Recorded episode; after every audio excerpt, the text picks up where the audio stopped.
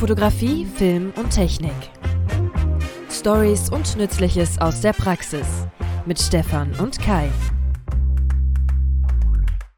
Ja, hi und herzlich willkommen bei einer neuen Podcast-Folge mit Stefan und ja, mit meiner Wenigkeit aus Münster. Stefan wieder aus Buffalo, USA dazugeschaltet. Ihr könnt das Ganze natürlich nicht nur da hören, wo es Podcasts gibt, sondern auch wieder auf unserem YouTube-Kanal mit einem Bild dazu. Und ich begrüße erstmal Stefan. Hallo Stefan, wie geht's dir? Alles gut soweit? Ja, grüß dich. Ja, ich habe gerade mit meinem neuen Chef telefoniert. Ja. Ich glaube, das wird eine Verbesserung.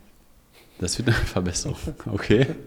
Das ist ja schon mal gut. Und der neue Chef kann auch Deutsch, hast du gesagt, kann etwas Deutsch. Also der könnte hier zuhören, also musst du trotzdem aufpassen, was du hier erzählst. Genau, ich klappe am besten den Laptop hier nebenan zu, ne? Nicht, dass der da zuhört.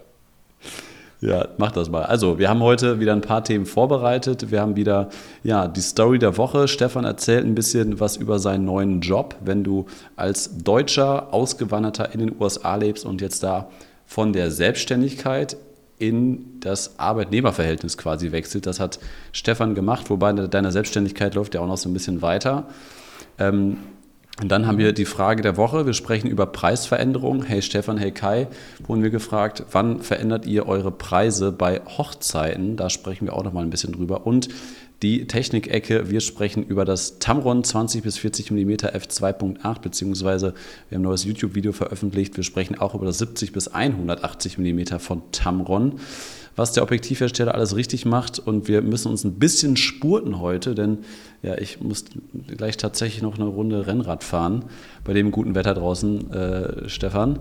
Und ich würde sagen, wir starten mal direkt mit dem Thema der Woche. Da habe ich ein bisschen Scheiße gebaut. Ey Petra, komm mal her, guck dir mal diese geilen Bilder an. Die Braut sagt dann auf einmal, oh, ich muss, glaube ich, reingehen. Das ist so eine Idee. Die war dann theoretisch gut und praktisch war die schlecht. Storytime mit Stefan und Kai. Geschichten der Woche aus dem Leben von zwei professionellen Fotografen. Und das ist ja ganz klar dein neuer Job. Stefan, erzähl mal, wie ist es dazu gekommen im Schnelldurchlauf? Wieso, weshalb, warum? Ich habe halt einen Anruf bekommen, so ist dazu gekommen, dass eine Firma einen Job hätte für, als Architekturfotograf. Und ich war zu dem Zeitpunkt im Urlaub und habe jetzt nicht unbedingt einen Job gesucht oder so. Aber ich wusste halt auch, dass die Hochzeitssaison ein bisschen niedriger von der Anzahl der Hochzeiten ausfällt, als es letztes Jahr war. Und habe mir deshalb gedacht, ich sollte dieses Angebot auf jeden Fall mir anschauen und mal ausprobieren, wenn das denn alles so klappt. Das war natürlich nicht einfach, hier ist der Job, mach das mal, sondern da war natürlich noch ein bisschen mehr Prozess. Ja. Aber dazu gekommen ist ja letztlich, weil wir beide halt zusammen eigentlich so ein bisschen so ein Portfolio erarbeitet haben auf unseren Reisen in Island. Ich muss eben hier Wasser eingießen. Ich kann auch ein Stück Wasser, sonst fängt er an zu husten. Ja, genau. Wir waren auf Island, haben da ein schönes Portfolio aufgebaut, und jetzt sag nicht, dass du deswegen den Job bekommen hast, Stefan. Es ist faktisch letztlich so, auf Island, Kalifornien, das waren die wichtigsten Elemente, um halt ein Portfolio zu erstellen, was dann eben diese Firma gefunden hat, um mir dann diesen Job anzubieten, weil sie gesagt haben, okay, das ist einer von den Fotografen, mit denen wollen wir reden, die in Buffalo sind. Und das hat schon letztlich es ist genau eine Bestätigung von diesem Prinzip, was wir immer predigen: Erstell dir ein Portfolio über das, was du halt gerne mehr machen willst. Und da wird sich schon was draus ergeben, und es kann natürlich mal ein bisschen länger dauern. Man kann jetzt leider nicht die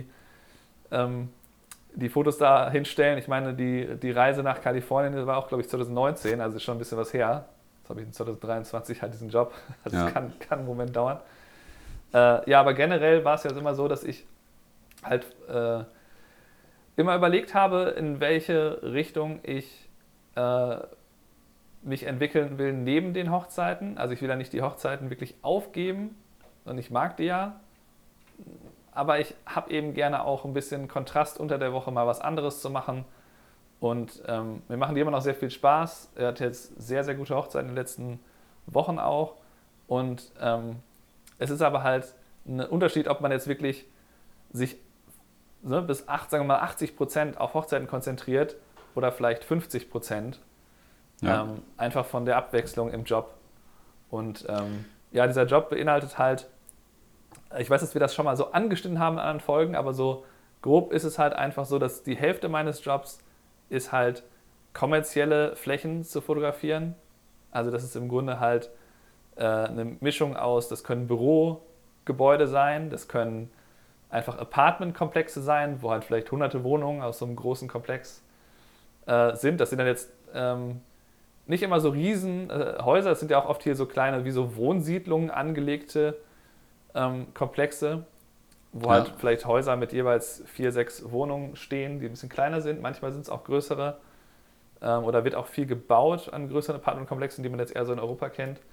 Aber das ist so die eine Hälfte des Jobs ungefähr, wo man halt einfach, das ist im Grunde mehr Real Estate als wirklich Architectural Photographer. Also das Architectural Photographer klingt halt immer ein bisschen mehr nach, wo man künstlerisch einen sehr hochwertigen Raum festhält, mit vielleicht viel auch Ahnung über, wo kann ich vielleicht noch ein Licht hinsetzen, dass es besser aussieht und so.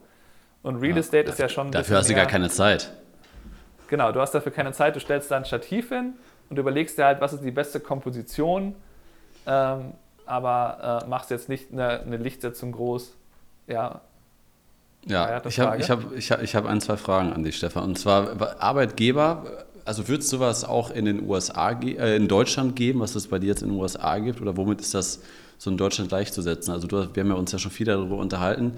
Für mich sind das wieder so typisch amerikanische Dimensionen, dass es eine große Firma ist und du fliegst dann zur Einarbeitung irgendwo durch die USA, triffst dich mit 20 anderen Festangestellten, ihr bekommt ein Traumgehalt, was man in Deutschland never ever bekommen würde, und bekommt dann noch die krasseste Technik hingestellt, wie 15 Weihnachten an einem Tag hattest du da, als du mir das geschickt hast. Ich dachte, das kann doch nicht wahr sein, was ist denn das für ein Job, da muss doch irgendwie was ganz Schlimmes dahinter stecken, aber das ist bis jetzt ausgeblieben, erklär das mal. Das ist bis jetzt ausgeblieben.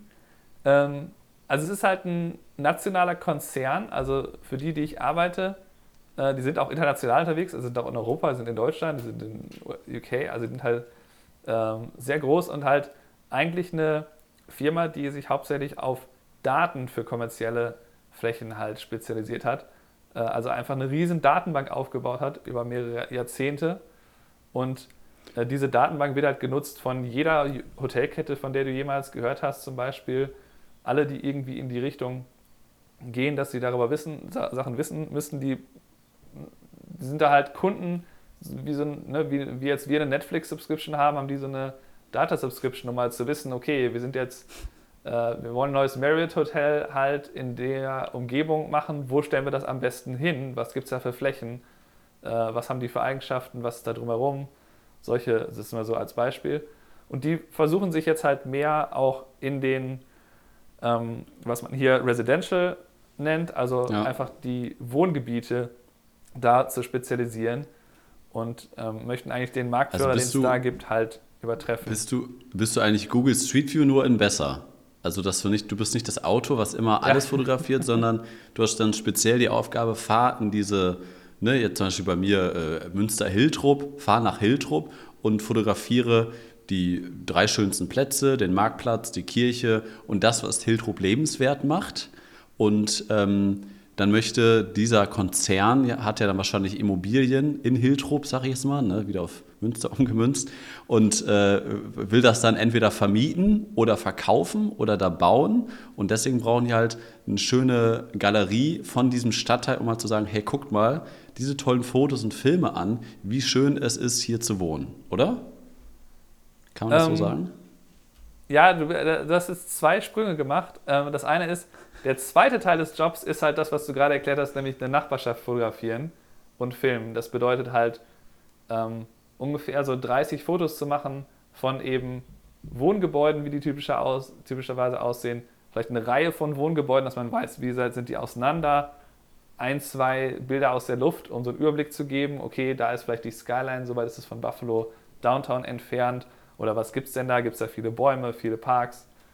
Und dann halt so Bilder über Restaurants, wo halt, ne, wie sieht dann Essen aus in einem Restaurant, was da gut ist in der Gegend? Ja. Wie sehen da vielleicht meinetwegen auch eine Boutique? Wie sieht das von außen oder innen aus? So quasi so 30 Bilder, die so das grob erklären, was das für eine Nachbarschaft ist. Und diese Bilder gehen dann halt in die, die sind eigentlich mehr eine Werbeplattform, was das angeht. Mein Konzern betreibt halt homes.com und apartments.com. Wenn ihr euch jetzt vorstellt, ihr würdet jetzt ein Haus kaufen wollen in einer Nachbarschaft hier in der Gegend, wo ich jetzt wohne, dann würdet ihr dann halt suchen, okay, in der Straße, das ist schon mal gut, in der Gegend, der Preis passt, okay, ich gehe mal rein, gucke mir mal die Anzeige an, aha, so sieht das Haus aus, sehr schön, Und dann würdet ihr da runter scrollen und sehen, aha, und das ist in der Nachbarschaft, die heißt Bryant, und was gibt's denn da so? Und dann steht da halt mehr über die Nachbarschaft. Ist das so ein bisschen wie Immobilien-Scout hier in Deutschland? Wenn du eine Wohnung suchst, mieten oder kaufen, genau, dann gehst du auf deren Webseite. Genau, das ist eine Plattform einfach nur, wo man Anzeigen schalten kann, ne, für Apartments. Wenn man da halt Geld bezahlt hat, wenn ich da hingehe und einen Mediashoot mache, dann dann kriegt der Konzern, für den ich arbeite, eben Geld für den Mediashoot und Geld für die Anzeige, dass das da steht. Und genau, es ist so eine Seite wie ImmoScout, wo man dann halt findet, wo man als nächstes mietet oder wohnt. Frage, wieso gibt es das noch nicht in Deutschland? Heißt das jetzt, USA ist ja immer wieder in vielen Bereichen Vorreiter? Heißt das, ihr legt jetzt mal wieder vor und in 1 bis 2 Jahren kommt auch ImmoScout und wie sie alle in Deutschland heißen und sagen dann, ja, ihr könnt jetzt hier nicht nur Inserate hochladen, weil in Deutschland läuft es ja immer aktuell so ab, du hast eine Immobilie, willst diese vermieten und dann legst du selber dein Inserat an und lädst deine eigenen Fotos hoch. Warum ist das jetzt in den USA anders, dass die Online-Plattform selbst die Fotografen bezahlen muss? Weil du hast mir ja gesagt, die haben jetzt wie viele Fotografen in ganz den USA dafür eingestellt? Aktuell haben die so um die 180 und die wollen so 400 haben. Wahnsinn. Also liebe Zuhörer, halt so, falls ihr die amerikanische Staatsbürgerschaft habt und Fotografen seid, ich glaube, da ist keiner dabei, aber da könnt ihr euch bewerben. Aber die haben sehr viele offene Stellen noch. Wieso machen die das? Wieso machen die das intern und sagen nicht, ja wieso? Die Leute, die es doch online stellen, die liefern doch sowieso ihre Fotos. Naja, also das ist ja jetzt für kommerzielle Flächen. Was wir jetzt aktuell machen. Das könnte sein, dass sie das irgendwann auch für Wohnhäuser anbieten, dass wir dann in Wohnhäuser gehen. Aber es ist halt bei den, du kannst dir ja vorstellen, wenn jetzt eine Anzeige gestellt wird über eine Bürofläche, dass dann entweder geht da nie ein professioneller Fotograf rein und die stellen da halt irgendwelche Handyaufnahmen rein und das macht die Anzeige natürlich nicht besonders attraktiv. Und wenn wir da halt hingehen und zumindest gute Aufnahmen davon machen, vielleicht jetzt keine künstlerisch genialen, aber so, dass man den so bestmöglich verstehen kann, was man denn da mieten würde oder was man für eine Fläche kaufen würde, dann wird die Anzeige attraktiver. Ne? Also das ist halt, das ist ja klar, dass eine Anzeige mit professionellen Fotos mehr Aufmerksamkeit bekommt, als sie mit den Handyfotos. Dann erzähl vielleicht nochmal 2-3 Minuten darüber, was ist so der Unterschied zwischen, wenn du in Deutschland, du warst ja auch schon in Österreich und in Deutschland Arbeitnehmer, jetzt bist du in den USA Arbeitnehmer. Was ist so aus deiner Sicht der größte Unterschied oder auch Vor- oder Nachteile? Also die grundsätzliche Struktur ist ja halt sehr, sehr ähnlich. Ne? Also ich habe jetzt halt eine Krankenversicherung bekommen, einen Rentenversicherungsplan, in dem dann ein Arbeitgeber auch einzahlt. Halt alle möglichen anderen Zahnversicherungen und alle möglichen anderen so Benefit-Sachen, was man hier so, wie man das zusammenfasst hier, das ist sehr, sehr ähnlich. Das hast du ja auch in Deutschland, ja. Genau, das hat man so auch. Der Arbeitgeber selbst ist sonst, ich meine, so Dinge, was du schon genannt hast, ne, ich würde dann halt, weil das halt ein größerer Konzern ist, wird man dann nach Virginia eingeladen, dann ist man da eine Woche im Hotel und hat da irgendwie einen Mietwagen, warum auch immer, aber ich habe den 3-mal benutzt. Also wir brauchten den auch für den einen Trainingstag. Und man bekommt eben diese ganze Technik, was halt tatsächlich, glaube ich, in Deutschland in dem Umfang so nicht unbedingt stattgefunden hätte. Das ist halt ein sehr großes, also wir sind da letztlich so eine kleine Armee von Fotografen, und es ist halt klar, dass die Fotografen sind schon so die kleinere Nummer in diesem Konzern, ne? Wir sind halt diejenigen, die da halt hingehen und Sachen fotografieren sollen. Aber man merkt halt, dass das Bewusstsein da ist, dass die Fotos sehr, sehr wichtig sind für das, was das Unternehmen jetzt vorhat. Also was die eigentlich vorhaben, ist ja halt, dass der Marktführer in dem Bereich von privaten Wohnflächen angegriffen wird und eben übertrumpft wird mit unter anderem eben einer Qualitätsoffensive. Also das eine ist halt, dass sie das ein bisschen anders strukturieren. Wenn man da halt anruft an den Makler, der in der Anzeige genannt ist, dann ist das auch der Makler, der halt wirklich dieses eine Objekt vermietet oder verkauft. Und bei den anderen Plattformen, die halt aktuell größer sind, ist halt oft so, da ruft man irgendwo an in irgendeinem Büro, derjenige kennt sich überhaupt nicht aus mit der Fläche oder ist dann in irgendeinem Callcenter und ist halt sehr unpersönlich alles. Und die haben solche Stellschrauben, und die haben halt auch die Stellschraube, okay, wir versuchen uns mit Qualität abzuheben, indem wir halt diese Nachbarschaften genauer erklären, und ne, es ist eigentlich eine Qualitätsoffensive, wo halt darauf das Unternehmen darauf hofft, wenn wir quasi, was du gesagt hast, quasi Google Street View in gut anbieten. Also niemand möchte ja da in Google Street View länger rumlaufen. Ich meine, klar würde man vielleicht auf die Straße gehen, in die man ziehen will, und sich das angucken, aber da fängt man ja jetzt meistens nicht an, auch groß um die Ecke zu biegen und sich da alles so im Detail anzugucken und 6 Straßen weiter, was gibt es denn da für ein Restaurant zu gucken. Und da ist dann halt so eine Zusammenfassung, die halt von uns gezielt ausgewählt ist, wesentlich hilfreicher.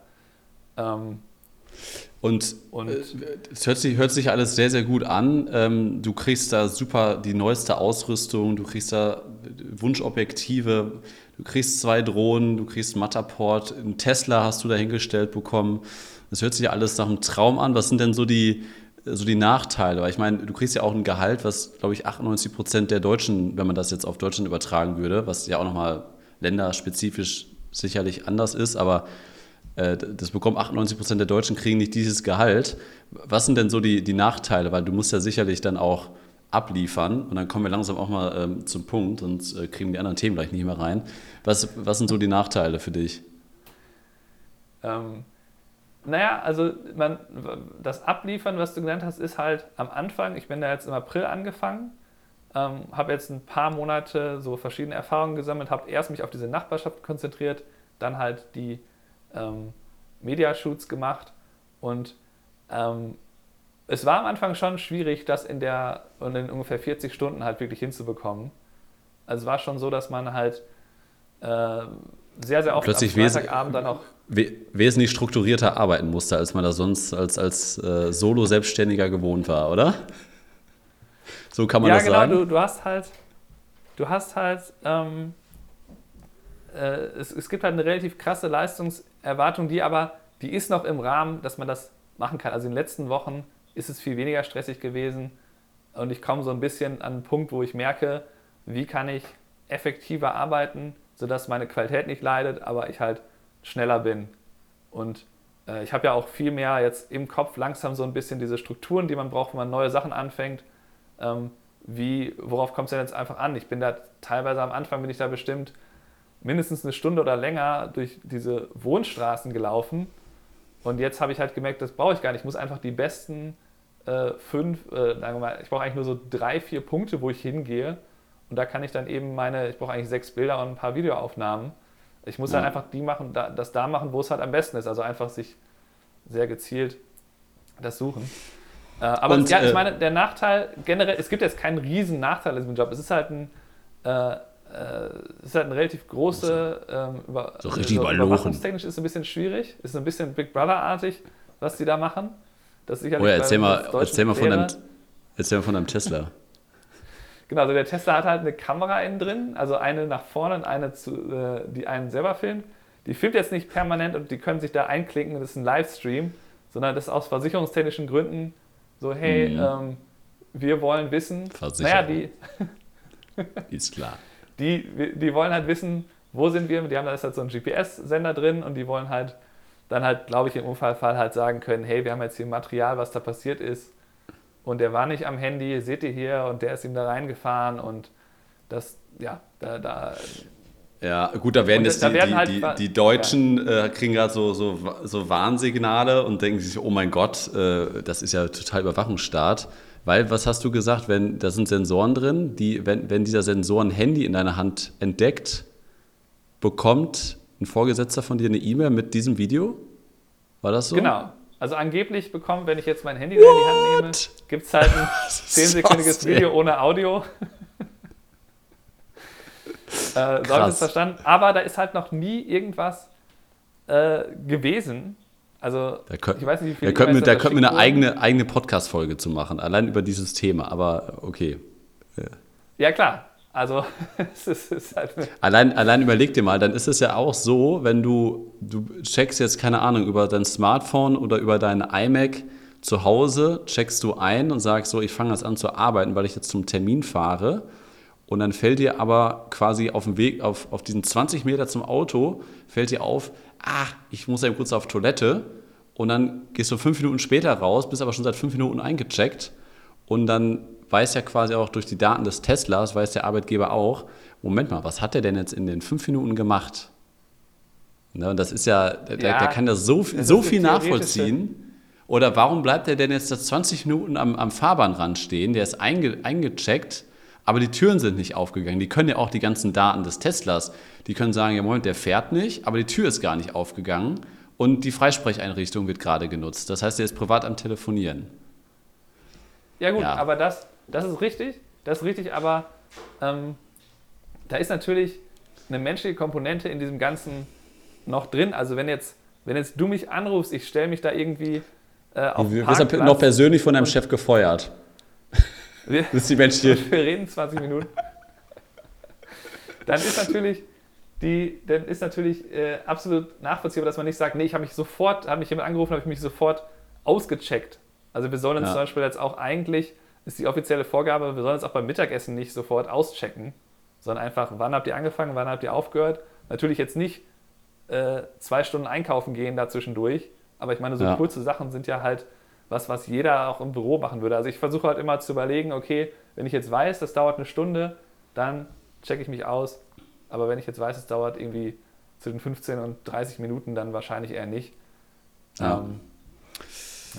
Wir können das nochmal weiter vertiefen. Da gibt es natürlich noch viele, viele andere Sachen und Storys, die du uns da erzählen kannst. Aber das können wir mal gerne bei einer weiteren Podcast-Folge weiter besprechen. Und wir kommen mal zu der Frage der Woche. Du fragst, wir antworten.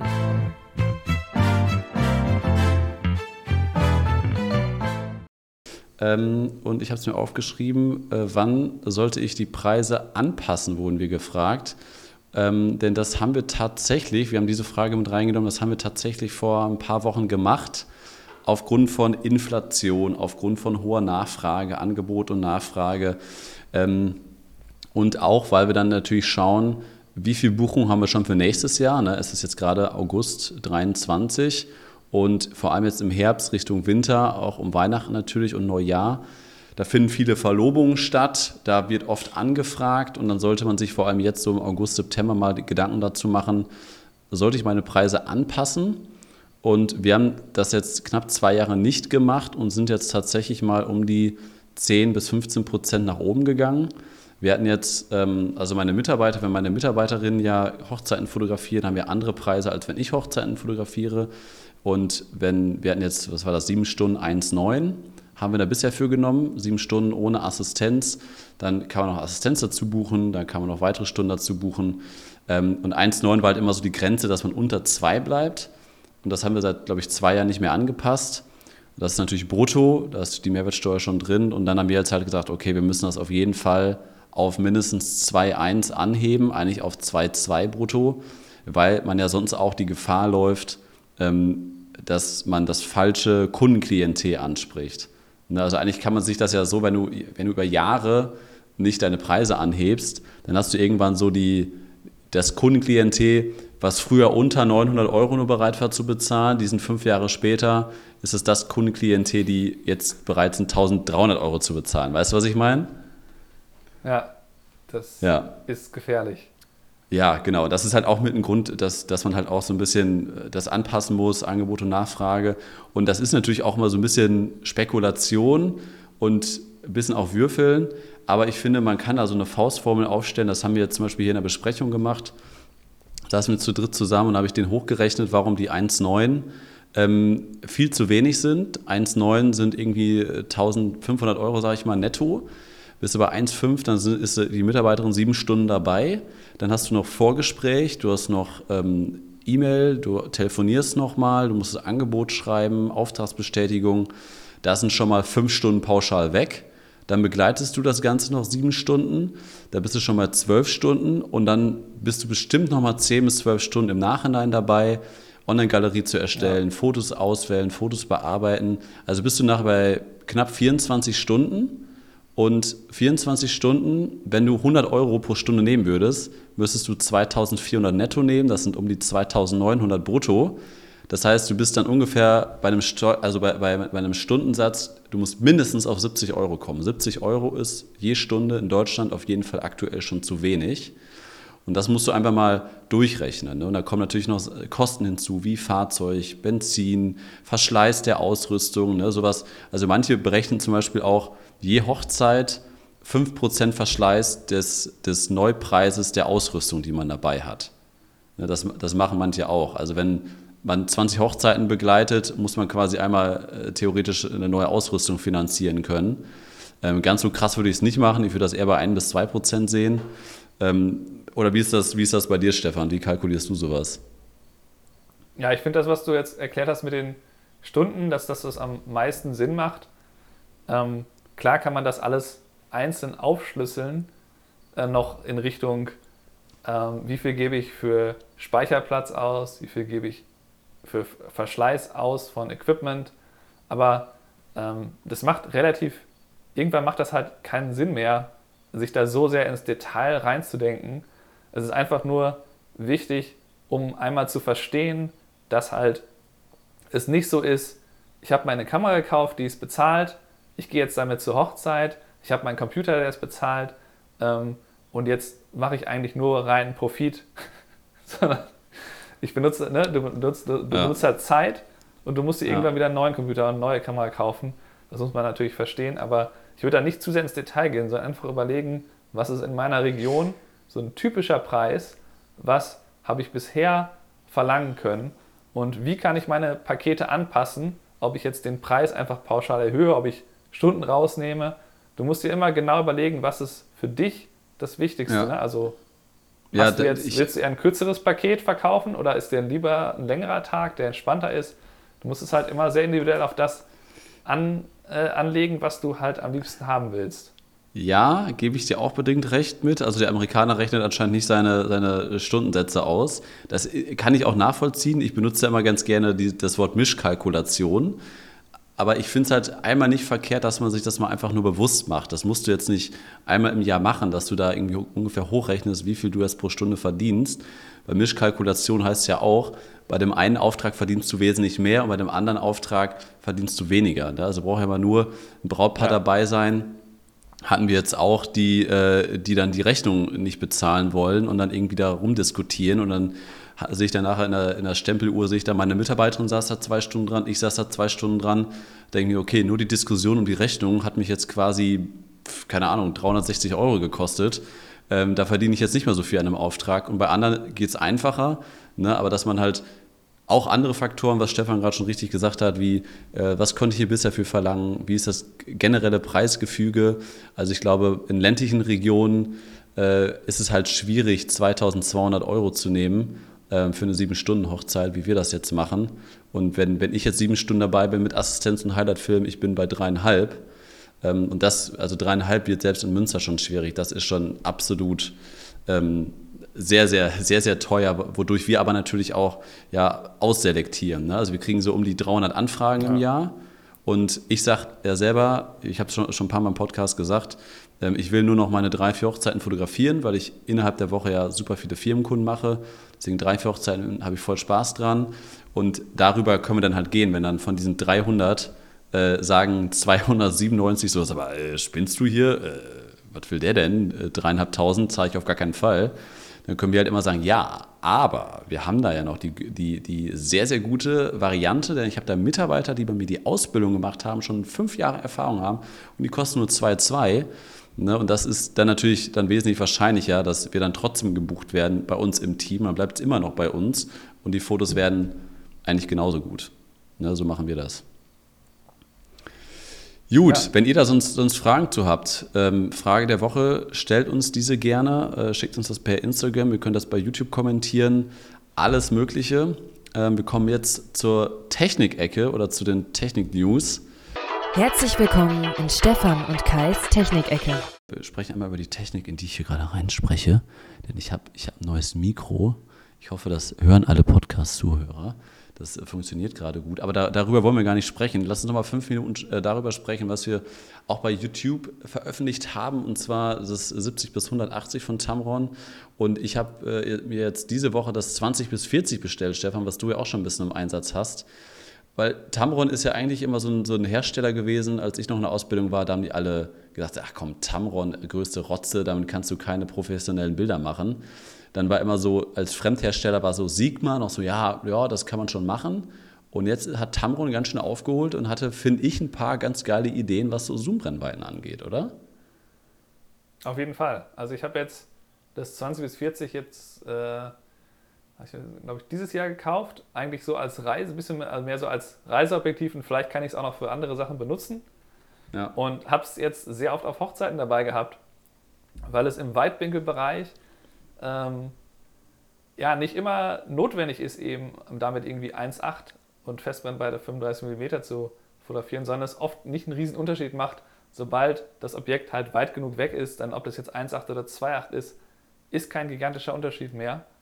Und ich habe halt gemerkt, dass die Flexibilität gerade auch für eine Mischung aus Foto und Film mir halt unheimlich viel hilft. Ich finde es super angenehm, damit zu arbeiten, und klar ist es nicht ganz so, ne, also man merkt halt, dass das ein bisschen mehr Verzerrung hat vielleicht, als eine Festbrennweite hätte. Du hast ja auch Sony halt G-Master. Sony G-Master, was hast du, 12 bis 24 oder was war das? Ja, ich habe ein 12 bis 24 selber, damit mache ich eigentlich so sehr, sehr viele Architekturaufnahmen, das ist halt so perfekt dafür. Stefan, mach da mal ein YouTube-Video zu. Warum haben wir da noch kein YouTube-Video zu? G-Master versus Tamron. Da habe ich allerdings ein bisschen Angst, dass Tamron dann ein bisschen abloost. Obwohl das halt unfair ist. Ne? Das ist ja egal. Erzähl weiter. Die unterschiedlichen Brennweiten. Ich habe ja auch für die Arbeit halt einen 16-35er, was ich halt auf dem Gimbal einsetze, also auch dieses G-Master-Objektiv. Die haben halt alle unterschiedliche Nachteile und Vorteile. Ne? Also das 12 bis 24 ist halt sehr, sehr schwer, 16-35 ist so schon ziemlich schwer, 20 bis 40 super leicht. Man muss sich immer überlegen, was man da halt für welchen Einsatzzweck halt braucht. Also ich freue mich schon auf den ersten Einsatz auf jeden Fall von einem 20 bis 40, weil du kannst ja dann 20, ja, also klar, das haben Zoom-Objektive so an sich, dass man dann halt, aber 20 kannst du halt eine schöne Innenaufnahme machen. Wir haben halt hier auch das 20er 1.8 von Sony, was ich auch sehr, sehr gerne benutze, aber wie du eben schon gesagt hast, manchmal braucht man gar nicht diese 1,8, vor allem nicht bei einer kurzen Brennweite. Und dann kann man halt, ohne jetzt die Linse zu wechseln, von 20 quasi in den Porträtmodus gehen. Und wir haben ja auch häufig das 35er 1,8 im Einsatz. Und dann könnte man halt immer noch sagen, zum Beispiel auch beim Gruppenbild, komm, ich fotografiere das jetzt mit 35 oder mit 40 mm und bleib dann bei Blende 2,8 oder blende noch ein bisschen ab auf 4. Ja. Und dann kann man halt irgendwie eine geile Innenaufnahme oder Übersichtsaufnahme machen und zack, auch noch ein bisschen näher rangehen und so ein bisschen in den Porträtmodus gehen. Und das stelle ich mir schon ganz gut vor. Ich hatte es noch nicht drauf, aber mache ich mal. Am Donnerstag bin ich in Hamburg, da mache ich mal ein paar Aufnahmen damit. Ich freue mich schon. Auf jeden Fall. Also, und wenn ihr das Video noch nicht kennt, auf YouTube, wie gesagt, wir bringen immer so ein paar Objektiv-Videos raus in den nächsten Wochen. Das war es jetzt erstmal für diese Woche. Wenn ihr sonst Themen habt, auch zur Technik-Ecke, Technik-News, dann schickt uns das gerne zu. Wir haben ein bisschen überzogen. Aber sehr schön, dass das wieder geklappt hat. Ich muss jetzt los zu meinem Rennradtermin. Passt aber alles noch ganz gut. Ich hoffe, Audio hat alles gepasst. Und vielen Dank, dass ihr eingeschaltet habt oder dass ihr reingehört habt bei unserem Fotografen-Podcast. Und ihr könnt uns übrigens auch, das sagen wir gar nicht mal so häufig, deswegen sage ich das heute mal, ihr könnt uns auch bei Spotify übrigens bewerten. Das wurde irgendwann eingeführt. Das gab es auf jeden Fall vor einem Jahr noch nicht. Deswegen nicht nur bei Soundcloud, glaube ich, auch und iTunes auf jeden Fall auch. Ja, das dazu. Stefan, ich wünsche dir noch einen schönen Tag. Ich gehe in Feierabend. Macht's gut. Ciao. Ciao.